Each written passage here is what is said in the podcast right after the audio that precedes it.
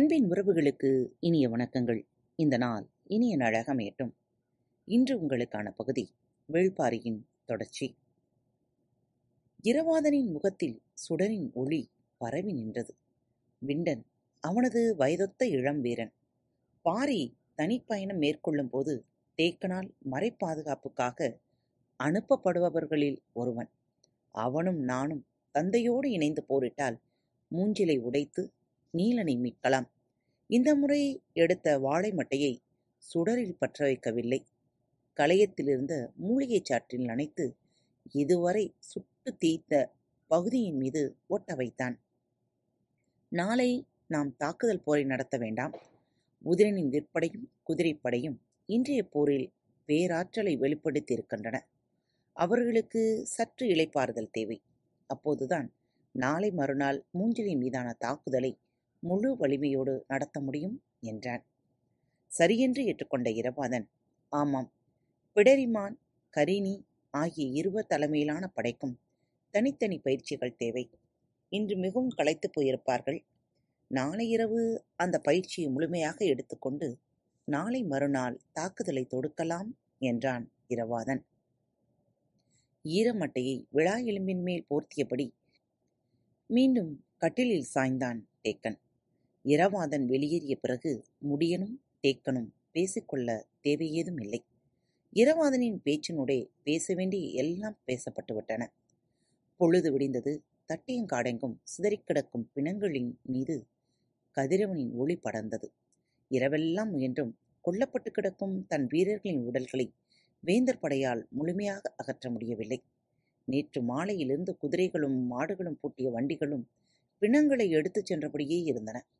ஆனாலும் முடிந்த பாடில்லை.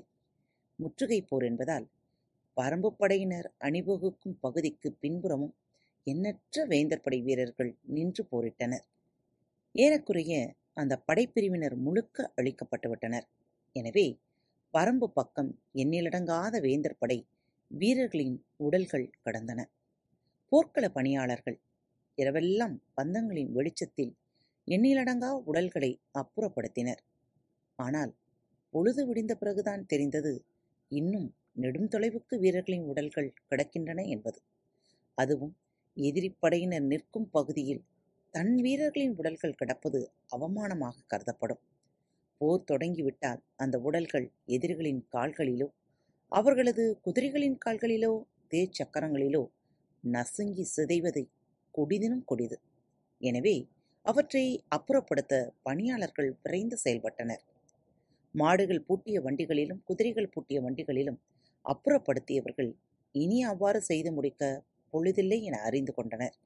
மாளிகையின் தரையில் இருக்கும் பெரு விரிப்பு போல மரப்பலகைகளை கொண்டு வந்து ஒன்றோடொன்று இணைத்து பூட்டி பெரும் சட்டகத்தை உருவாக்கினர். இறந்து கிடக்கும் வீரர்களின் உடல்களை இழுத்து வந்து சட்டகத்தின் மீது போட்டனர். ஐந்து வண்டிகளில் கொண்டு செல்லும் பிணங்களை ஒரு சட்டகத்தின் மேலே கிடத்தி இழுத்துச் செல்லலாம். ஆனாலும் வேலையை வேகப்படுத்துவது எளிதன்று. ஈட்டி பாய்ந்து கிடந்த வீரனின் உடலிலிருந்து ஈட்டியை பிடுங்கி எறிந்த பிறகே அந்த உடலை தூக்கி மரச்சட்டத்தின் மீது போட முடியும். இல்லையெனில் அடுத்த உடலை தூக்கி போட அது தடையாக இருக்கும். ஒவ்வொரு உடலிலிருந்தும் ஈட்டியை இழுத்து பிடுங்க வேண்டியிருந்தது.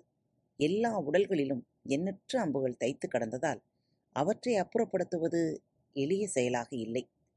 அம்பு முனையின் இரு காது பகுதிகளும் மிக கூர்மையானவை. தசைகளையும் நரம்புகளையும் இழுத்து கொண்டுதான் வெளியில் வரும்.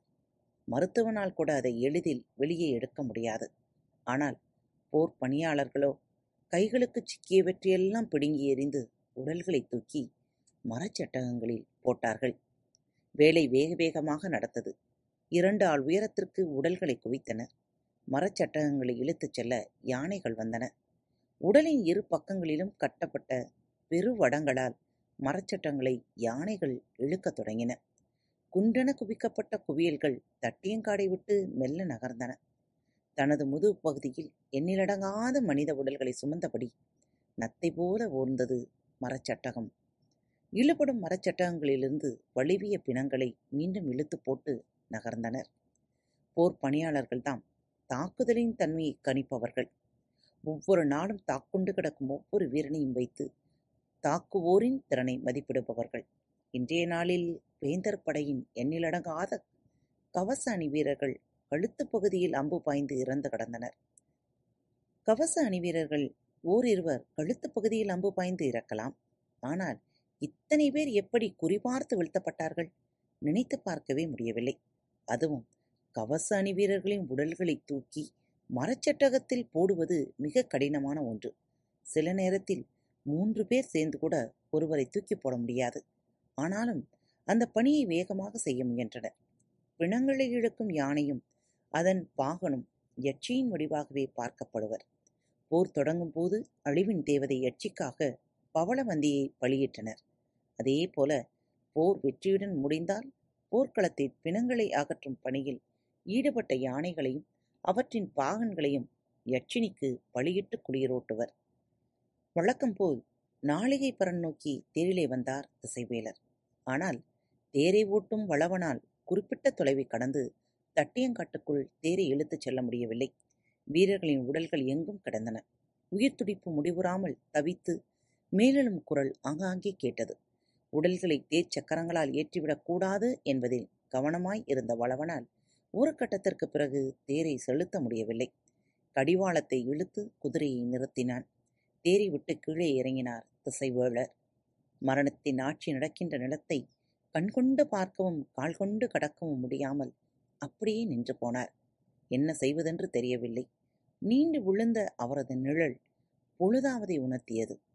வேறு வழியே இன்றி பரநோக்கி நடக்கத் தொடங்கினார். மூஞ்சில் எங்கும் போர் தொடங்கும் போதும் நேரத்திற்குரிய பரபரப்புடன் இருந்தது. உதியஞ்சேரல் மட்டும் போருக்கான கவச உடை அணிந்து தனது கூடாரத்தை விட்டு வெளியேறினான். மற்ற இரு பேரரசர்களும் இன்னும் கூடாரமிட்டு வெளிவரவில்லை. மெய்க்காப்பாளர்களும் அகப்படையினரும் தீவிரமாக செயல்பட்டு கொண்டிருந்தனர். குலசேகர பாண்டியன் கூடாரத்தை விட்டு வெளியேறும் நேரம் நெருங்கிக் கொண்டிருந்தது. அப்போது புதிய வெப்பன் அவரை காண வந்தான். நேற்று இரவு நடந்த உரையாடல் அவனுக்கு பெரும் குழப்பத்தையும் கோபத்தையும் உருவாக்கியது. மயூர்கிழாருக்கு எங்கிருந்து வந்தது இவ்வளவு துணிச்சல்?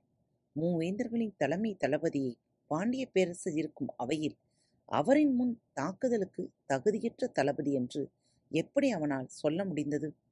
கொந்தளிக்கும் கேள்விகளை குலசேகர பாண்டியனிடம் முன்வைத்தான் புதிய வெப்பன் இதை கூட புரிந்து கொள்ள முடியவில்லையா? என்றது ஒரு ஏளனமான பார்வையோடு குலசேகர பாண்டியன் சொன்னான் நேற்று நமது படை பேரழிவை கண்டது. முற்றுகை தகர்க்கப்பட்டு முற்றுகையிட்டவர்கள் பெரும் தாக்குதலை காண்பது போர்க்களத்தில் தோல்விக்கு இணையான ஒன்று. எந்த ஒரு மன்னனும் அதன் பிறகு போரிடும் முடிவை தொடரமாட்டான் சேரனுக்கும் சோழனுக்கும் நம்மீதான நம்பிக்கை முற்றிலும் சிதையும்படியான நாள் நேற்று. அந்நிலையில் வழக்கம் போல் இரவில் மூவரின் சந்திப்பு அமைந்தால் பேச்சும் முடிவும் நமக்கு எதிரானதாகத்தான் இருக்கும். அதை மாற்ற வேண்டும் என சிந்தித்தேன். மயிர்கிழாரை அழைத்து அவையில் மூவேந்தர்களின் அனைத்து தளபதிகளின் மீதும் கடும் குற்றம் சாட்டை முன்வைத்து பேசு என்றேன்.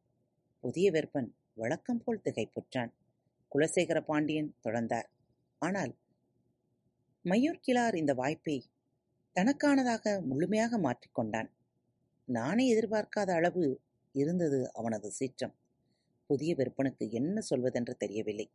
ஆனாலும் தலைமை தளபதியை அவன் அவ்வாறு சொல்லியிருக்கக்கூடாது என்று பேச்சை தொடர்ந்தபோது குலசேகர பாண்டியன் குறுக்கிட்டுச் சொன்னார் அதுவல்ல இப்போது முக்கியம். மகிழ்வூட்டும் செய்தி ஒன்று அதிகாலை என்னை வந்தடைந்தது என்றான். புதிய வேற்பன் வேந்தின் முகத்தை உற்று பார்த்தபடி அவர் அடுத்து என்ன உதிக்கப் போகிறார்? என்ற சொல்லுக்காக காத்திருந்தான். குலசேகர பாண்டியன் சொன்னான் இன்று மாலை பொற்சுவை பாரியைக் காண இருளிமேட்டுக்குச் செல்கிறாள். நம் வீரர்கள் அவள் அறியாதபடி உடன் செல்ல உள்ளனர். நாம் எதிர்பார்த்த நாள் இதுதான். திசை வேளரின் கை உயர்ந்ததும் தட்டியங்காட்டின் ஐந்தாம் நாள் போருக்கான முரசின் ஓசை ஒழிக்கத் தொடங்கியது. ஆனால் தட்டியங்காடெங்கும் பிணங்களை அகற்றும் பணி முழுமையாக முடியவில்லை. பெருமரச் சட்டங்களை யானைகள் இழுத்தபடியே இருந்தன. வரம்பு வீரர்கள் அணிவகுத்து நிற்பதற்கு முன்பும் பின்பும் இன்னும் உடல்கள் கடந்தன. உடல்களை முழுமையாக அகற்றாமல் நாம் முன்னேறிச் செல்ல வேண்டாம் என்று கூறினான் முடியன். வேந்தர்களின் படையோ வெகு தொலைவில் அணிவகுத்தபடி அப்படியே இருந்தது. பரம்புப்படை முன் நகராததால் அவர்களும் முன் நகரவில்லை. யட்சிய யானைகள் புள்ளிரடுடன் மரச்சட்டங்களை இழுத்து கொண்டிருந்தன. கருங்கை வாணன் எந்த முடிவையும் எடுக்கவில்லை. பேரரசனின் உத்தரவுக்கேற்ப செயல்படுவோம் என கருதினான். பேரரசரோ கூடாரம் விட்டு காலம் தாழ்த்தித்தான் வெளியேறி வந்தார். கருங்கை வாணன் அவரின் பார்வையில் நின்றிருந்தான். அவனது முகம் இருண்டிருந்தது. அதை பார்த்தபடி தனது இறுக்கத்தை தளர்த்தாமலே பேரரசர் சொன்னார். தற்காத்து நில் எதிரிகள் முன்னேறி வந்தால் மட்டும் தாக்கு. முடியனும் அதே அளவில்தான் இருந்தான். விற்பனை வீரர்களுக்கு இன்று அதிக வேலை கொடுக்கக்கூடாது அதே போல குதிரைப்படையும் இன்று கடினமான தாக்குதலுக்கு உட்படுத்தக்கூடாது எனவே காலாட்படை வீரர்களையும் தேர்ப்படை வீரர்களையும் முன்புறமாக அணிவகுக்கச் செய்தான். தேர்ப்படை தளபதியாக விண்டனுக்கு இன்றுதான் பொறுப்பு வழங்கப்பட்டுள்ளது. அவன் ஏறிச் சென்று தாக்கும் துடிப்போடு இருப்பான். எனவே அவனிடம் தெளிவான கட்டளைகளை பிறப்பித்தான் முடியன் தட்டியங்காடெங்கும் பேரமைதி நிலவியது. மரணத்தின் ஆட்சி கண்டு மனிதன் நிலைகுடைந்து நிற்கிறான் என்று திசைவேளருக்கு தோன்றியது. போர் தொடங்குவதற்கான முரசின் ஓசை கேட்ட பிறகும் இருபக்க படைகளும் பாய்ந்து முன்னகரவில்லை. மரணத்தின் பேயுருவுக்கு முன்பு அசைவற்று நிற்கும் காட்சி தெளிவாக தெரிந்தது. யட்சினி யானைகள் மட்டும் அங்கொன்றும் இங்கொன்றுமாக பெரும் சட்டகங்களை இழுத்துச் சென்றன. பொழுதாய்க் கொண்டிருந்தது. போர்க்களத்தின் ஓர் எல்லையிலிருந்து மறு எல்லை வரை கண்களை ஓடவிட்டு துல்லியமாக பார்த்தார் திசைவேளர். வேறு எங்கிருந்தாவது தாக்கி முன் வருவதற்கான திட்டம் ஏதும் இருக்கிறதா என கவனித்தார். அதற்கான அறிகுறிகள் எதுவும் தெரியவில்லை. காலாட்படையின் சில அணிகள் முன்னகரத் தொடங்கின. பிற்பகலுக்கு பிறகு அங்குமிங்குமாக சிறு சிறு மோதல்களை தேர்ப்படையினர் நடத்தினர். ஆனாலும் இருதரப்பும் மொத்த படையை முன்னகர்த்தவில்லை. இருபடை தலைமை தளபதிகளும் தெரிந்தே ஒரு விளையாட்டை விளையாடுகின்றனர். ஆனால் இறுதி நாளிகையில் பெரும் தாக்குதல் ஒன்று நடக்கும் என கணித்தார் திசைவேளர். அந்த தாக்குதலின் போது நாம் கவனமாக பார்த்தறிய வேண்டும். கடைசி நாளிகையை பயன்படுத்தி சதியை நிகழ்த்தலாம் என எண்ணினார். எந்த சூழலிலும் களத்தின் நடுவில் இருக்கும் இந்த பரனில் நிற்கக்கூடாது. படைகளின் போக்கிற்கேற்ப வேந்த தரப்பில் இருக்கும் பரன்களின் மீதோ அல்லது பரம்பின் தரப்பில் இருக்கும் பரன்களின் மீதோ ஏறி நின்று உற்று கவனிக்க வேண்டும் என நினைத்தார். ஆனால் பிற்பகலிலும் போக்கு காட்டும் போரைத்தான் இருதரப்பும் நடத்தின. அங்கொன்றும் இங்கொன்றுமாக ஈட்டிகள் குறுக்கிட்டு பாய்ந்தன. அம்புகள் விடுக்கும் ஓசை மிக மெல்லிதாக காற்றில் ஏறி வந்தது. இரண்டொரு தேர்கள் அவ்வப்போது விரைந்து கடந்தன. சட்டென நினைவு வந்தவராய் திசைவேளர் நாளிகை வெற்றிலை குனிந்து பார்த்தார். அவரால் நம்பவே முடியாத ஒரு நாளாக இன்றைய நாள் முடிய இருந்தது. நீண்ட நிழல் மூன்றாம் கோட்டை தொட்டது. அவர் கைகளை உயர்த்தினார். முரசின் ஓசை எங்கும் மேலெழுந்தது. ஐந்தாம் நாள் போர் முடிவுக்கு வந்தது. இருதரப்பு படைகளும் தங்களின் பாசறைகளுக்கு திரும்பின. கதிரவன் காரமலையின் பின்புறம் இறங்கத் தொடங்கினான். ஒளியின் கைகள் மறையத் தொடங்கின. சேரன் செங்கனச்சோழனின் கூடாரத்துக்குள் வந்தான். குலசேகர பாண்டியனின் கூடாரம் நோக்கி புதிய வெப்பன் விரைந்தான். அனைவரும் எதிர்பார்த்திருந்த இரவு வரத் தொடங்கியது. கத்துக்கொண்டிருங்கள். பரம்பின் குரல் மீண்டும் ஒழிக்கும் மீண்டும் மற்றொரு தலைப்பில் உங்கள் அனைவரையும் சந்திக்கும் வரை உங்களிடமிருந்து விடைபெற்றுக் கொள்வது உங்கள் அன்பு தோழி. அன்பின் நேயர்கள் அனைவருக்கும் இனிய வணக்கங்கள். பாரத் தமிழ் வலையொலி பக்கத்தை சப்ஸ்கிரைப் செய்யாதவர்கள் சப்ஸ்கிரைப் செய்து கொள்ளுங்கள். இந்த பகுதியை கேட்டு முடித்தவுடன் உங்களது கருத்துக்களை பதிவிட மறவாதீர்கள். உங்களுக்கான இமெயில் முகவரி கீழே உள்ள டிஸ்கிரிப்ஷன் பாக்ஸில் கொடுக்கப்பட்டுள்ளது. நன்றி.